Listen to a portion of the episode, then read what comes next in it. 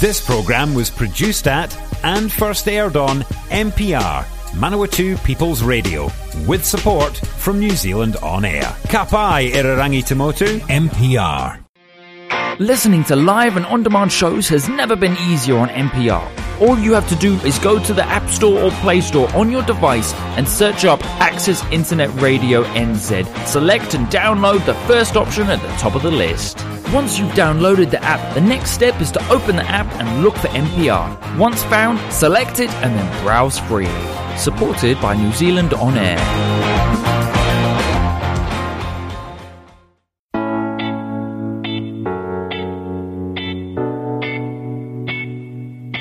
Hi, I'm Greg Watson, and welcome to Property Matters, the show where we talk all things property, whether you're a landlord or a tenant, whether you're buying or selling, or into commercial or industrial, there's something here for you in Property Matters. And today, my co host Vili Tossi is away, and you've got me with a croaky voice. It seems like everybody has colds at the moment, and I haven't escaped that a lot of news in the last week in real estate, so I thought we'd talk about some of that. Uh, not so much local, but there is things that affect people locally.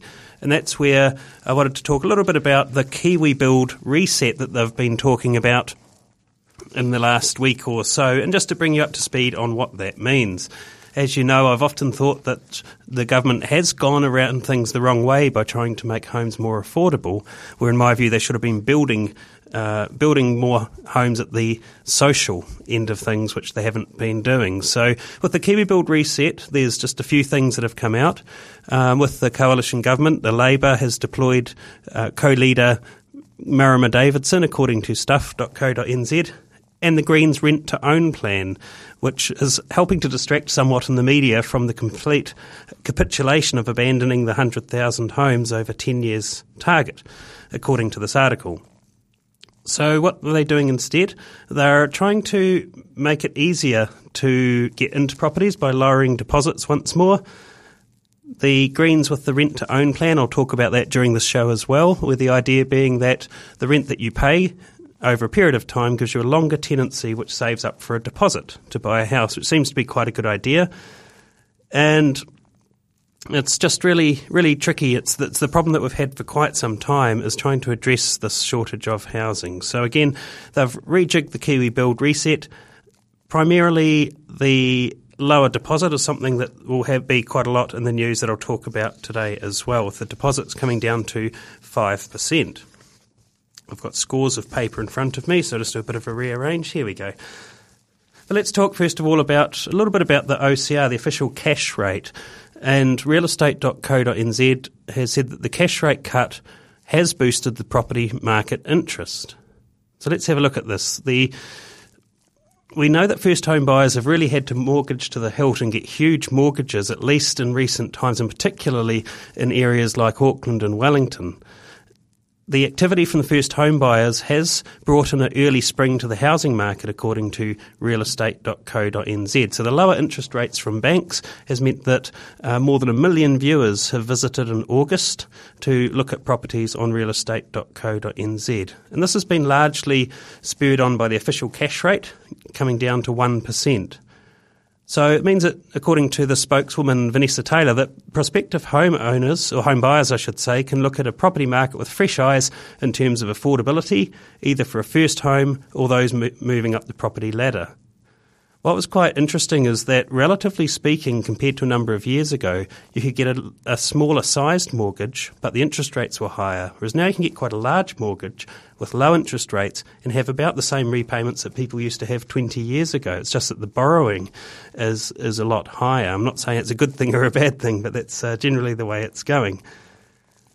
Also, what's been happening with things picking up in the market is it's springtime and things are picking up here, as well as that, more people are now able to access their Kiwi Savers or Kiwi Savings for a deposit. So, generally pretty busy, and they do make comment that the Auckland's average asking price has remained flat uh, um, at what seems incredible to us in the Manawatu at 925,000. Um, and whereas they do say in this particular article that uh, Coromandel, Gisborne, ourselves in Manawatu, Wanganui, and the central North Island, and a few other other regional areas had a record low number of properties for sale And we're experiencing this in Manawatu, and here's how it goes. If I want to buy a house at the moment, I'm competing against multiple offers. But if I have a house to sell in order to buy, then I'm a bit stuck because if I am up against other people that have offers where they don't have homes to sell, then I'm probably going to miss out. And, he, and so here's the problem. People like me are reluctant to list their homes for sale because if they sell, then it's entirely possible that I might not have anywhere to move to because there's not a lot of homes available and there's not a lot of rental homes available. And it, there's been a real uh, pickup in listings in spring. We're hoping things may become a little easier, but the ongoing immigration into this area is meaning that housing's pretty pretty difficult. Uh, in other news, the New Zealand Herald was reporting on ANZ prediction that the official cash rate will keep falling. In fact, there might be three more cuts by May. So low inflation and slowing growth is, is forcing the Reserve Bank to cut the official rate three times by May, they're saying, and that they expect 25 points in November, February, and May. What does this mean? It means the OCR, if their prediction is correct, will come down to 0.25%, which is incredible. And uh, it certainly it's not necessarily saying that the economy is in drastic state or anything like that, but it's just designed to try and help build things up again, get people spending their money, and, and so forth.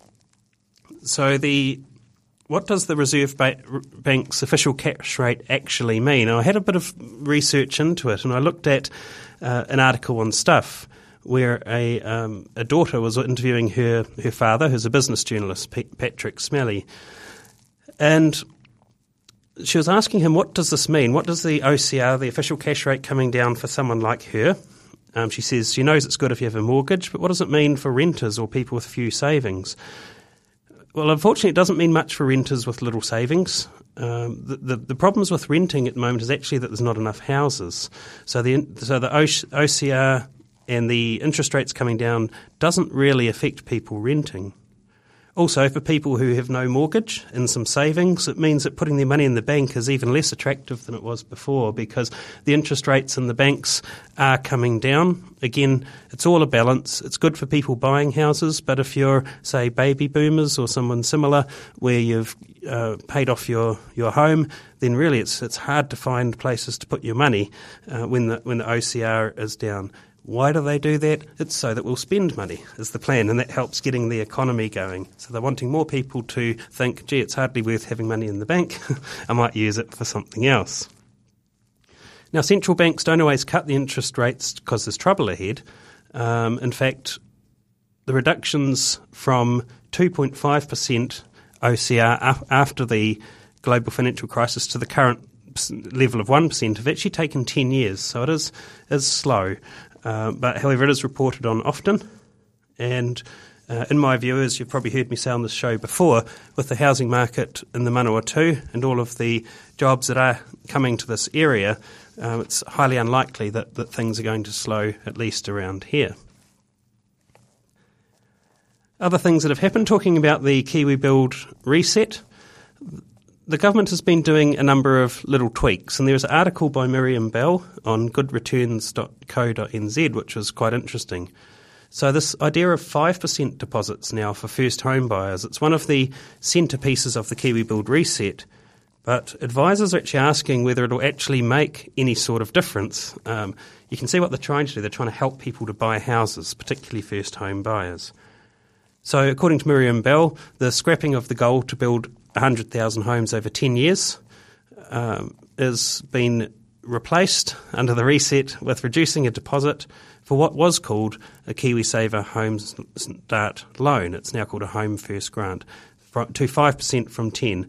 Now, many commentators, such as the Real Estate Institute of New Zealand Chief Executive Bindi Norwell, has welcomed the move, saying it will significantly help a number of first home buyers. However, she says that saving for the initial deposit is often the biggest hurdle to getting on the property ladder. And this is interesting because she says that this change means that Queenstown Lakes district is now the only area in the country where a deposit required to purchase a median priced home would be more than $50,000. So, so for, particularly for Aucklanders, though, it's really bringing this, this amount down um, to get into a home. However, at this stage, Westpac is the only one of the big four banks to be part of the Welcome Home scheme.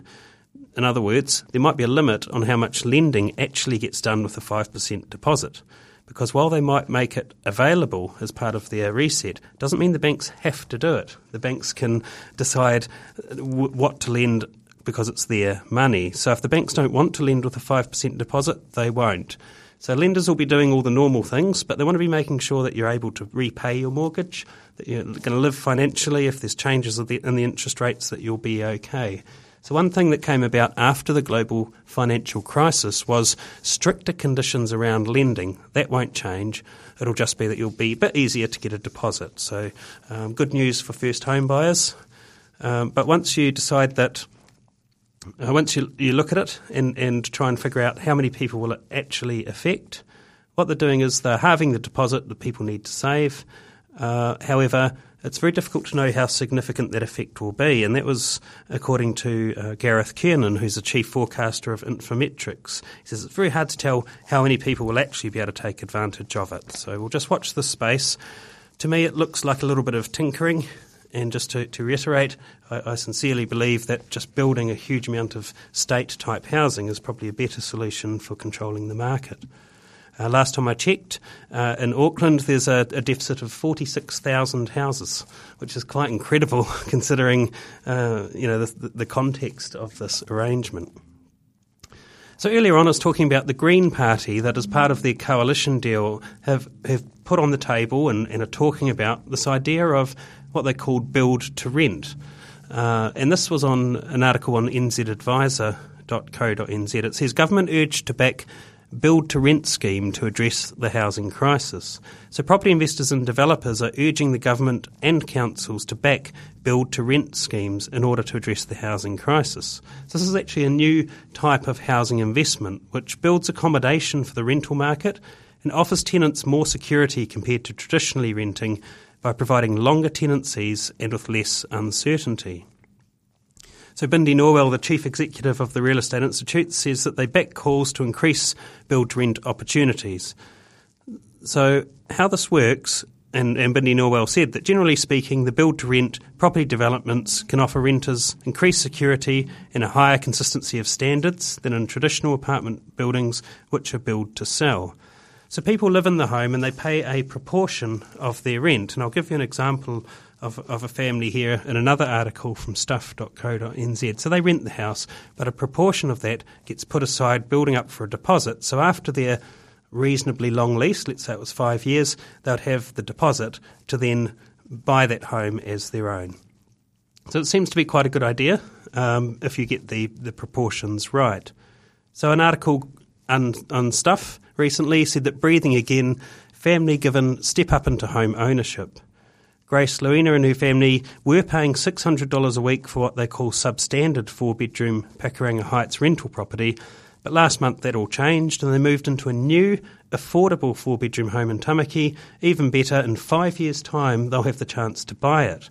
So they could just. Now, this is in line with uh, some advice that they got, some budgeting advice, and it's through something called the Housing Foundation. So through the Housing Foundation, they set a budget. They got KiwiSaver going. Um, the intention is that they use the lower rent that they're able to pay in that property to save for buying the property when the time comes. And in five years' time, if they choose to go ahead and buying the property, this is quite cool. They receive 25% of its increase in value. So if the property went up by $100,000, uh, they can get a quarter of that to go towards paying that house off.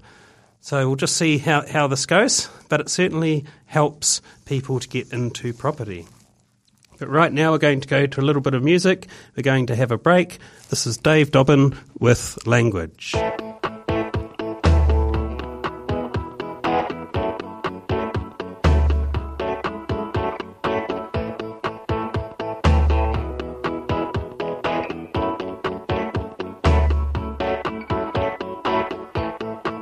My hands are tied.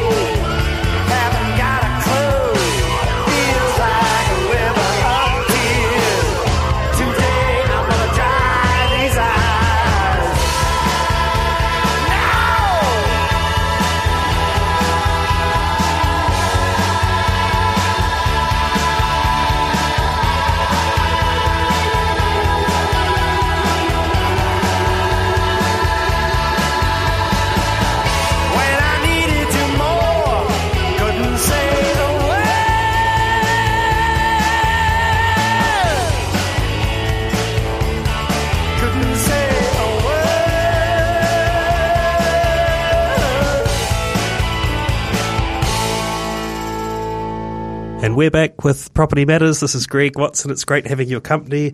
Uh, before the break, we were talking about a little bit of the Kiwi Build side of things, and there's probably one last article before we move on to some tenancy related matters. And this is quite interesting because one of the other changes in Kiwi Build has helped people to get into properties. I'll, I'll run through it with you, but here's the headline from Stuff. It says, Is it better to buy your first home with a stranger rather than your partner?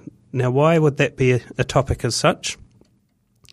What's happening is millennials are staying for longer than previous generations, or staying single for longer than previous generations. They've got more debt, like student loans, for example. They earn less real income and need to save 10% for a deposit in a marketplace where the QVs are doubling compared to what they were in their parents' time. So it's not surprising then that at the moment around a third of New Zealanders are renting.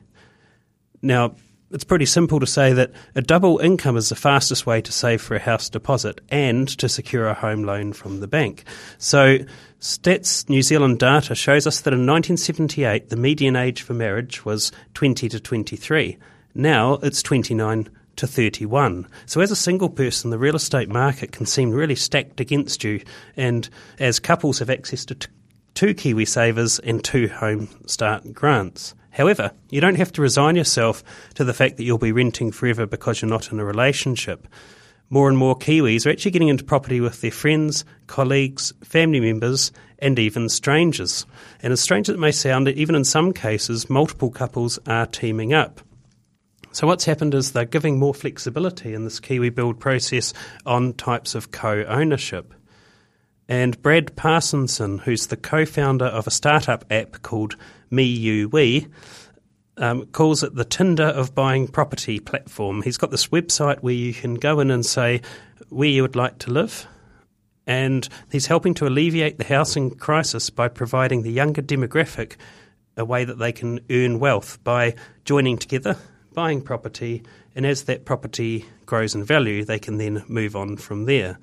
So, according to him, he says that rather fo- than focusing on building X amount of new hou- houses, say one per couple, co ownership means that you could add an extra body or two to the existing houses and reducing residential debt.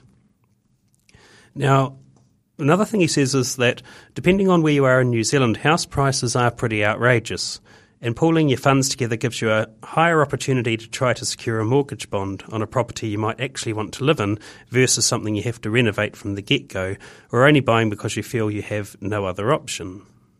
So, for example, if one person with $30,000 saved goes into co ownership with two, own, two others that also have $30,000 saved, they can afford a deposit on a $700,000 home.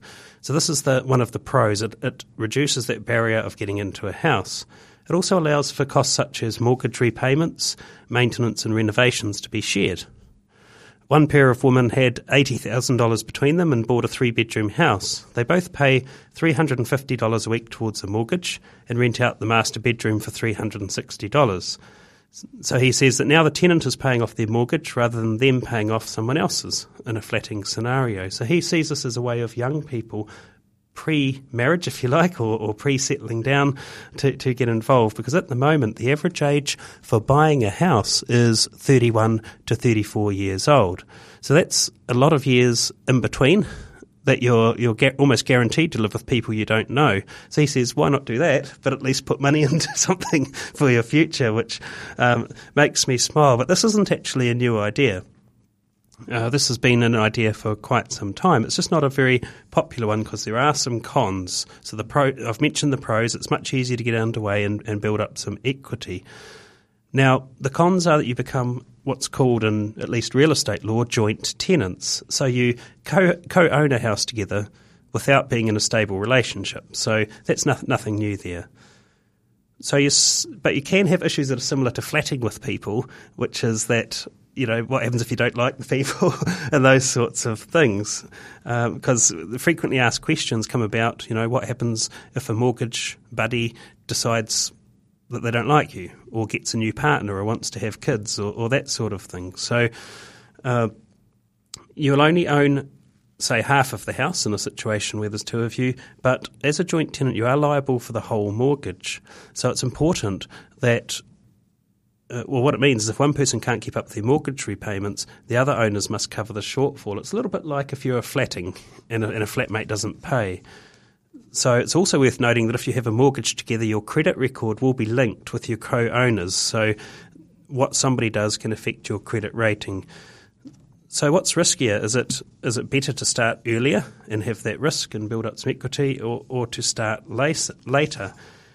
Well, I think that when purchasing a property with a stranger, you're you should be asking all the awkward questions. Are you going to share the cleaning? What time do you stay up at night? Do I like your friends? But have all those things written out in a legal document. And the uh, Parsonson from Me, You, We said that his clients have covered everything. Like if you get a partner, they have to pay their way and so forth. So it's not something that I would be entirely comfortable with. It's not something that many people would be entirely comfortable with. But it is interesting when house prices rise that some of these ideas come to the fore. We're going to move on to some rental matters now, and there's always plenty of rental matters in the news, whether they're good landlords or bad landlords or good or bad tenants. So I thought I'd just bring you some of the stories from the last week. This headline from Stuff says Tenants' four year nightmare of living in a landscaping project. Now, if you've ever had some building work done at your house or had some landscaping done at your house, it's a, it's a bit of an inconvenience, but four years takes it to a whole different level. Uh, Hamilton tenant says she had to move out of her home because the stress of four years of landscaping work at the property. Now, there is some extenuating circumstances, and in fact, the tenant rented the house in the first place because of its beautiful surroundings and it was worth worth a higher rent because it had privacy, it was relaxing, and because she was spending most of the days at home, having peace and quiet and a place to work was wonderful. However, the property was sold after she moved in, and one of the first things the new owners did was organise to have contractors remove all the trees between the house and its neighbours. And they said they would make a nice backyard for her with retaining walls and so forth. Now, to cut a long story short, in 2016, so remember the, the, this work on the tree removal started in 2015. 2016, they asked the owner if the backyard might be completed in time for their wedding reception in March 2017. They were assured several times it would be completed, and they patiently waited while landscaping work and retaining walls was put in. However, no work had even started by end of 2016, and again, to cut a long story short, it was well into 2018 and this year where the retaining wall had to be done and redone three times, unfortunately, due to bad workmanship. Now they had they had paid hundred dollars less per week, um, according to the property manager who I know personally, Ksenia Krishina, and she said that there'd been ongoing problems with the contractors and that the rent had been reduced. Now there isn't an outcome to how this is going to pan out. But boy, that's uh, that's a lot to ask for anybody. Four years. So let's have a look at another situation here. Uh, and this headline from Stuff, they do like sensational headlines. Tenant fails to reduce the tenancy agreement and ordered to pay $12,665. So this is where a tenant tried to shorten his rental agreement. So he had a, an agreement, the time was set in stone, but he claimed he was moving to care for his dying friend. But actually, he went on holiday to Bali. And so it's been found that he must pay the landlord $12,665. So he signed up for a 12 month term, and the rent was $1,200 a week. It was meant to start on April 11th, but a day after signing the agreement, he told the landlord a family friend in Bluff, who he thought of as a brother, had been diagnosed as terminal cancer. Now, under the Residential Tenancies Act, a fixed term tenancy may be reduced due to unforeseen changes in either party's circumstances in case of severe hardship. Now, that would qualify, in my view. So, what happened? Uh, the, the landlord was arguing that Moses should have had to pay the rent up until a replacement tenant was found. Now, this technically is also correct. So, that, so the landlord tried really hard to find replacement tenants. Not sure how hard Mr. Moses tried to find replacement tenants.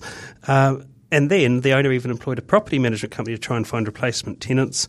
Um, however, the the, the circumstances around um, the situation with a friend in Bluff was actually that he went to see his friend on March 28th and arrived back just before the tenancy started. He then flew to Bali for a 10 day holiday. At the end of April, he went back to Bluff for a few days. His friend did pass away, and then he returned returned to Auckland.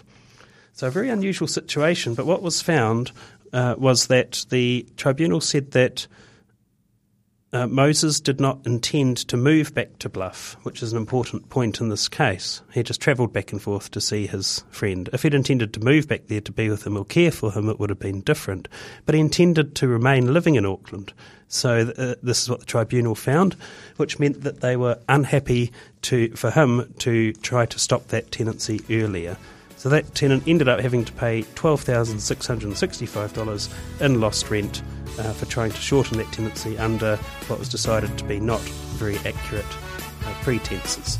That's actually all we've got time for today on the Property Matters Show. It's been lovely having your company. I look forward to you next week and uh, having Billy Tossie back on deck for all of his pearls of wisdom. Have a wonderful week.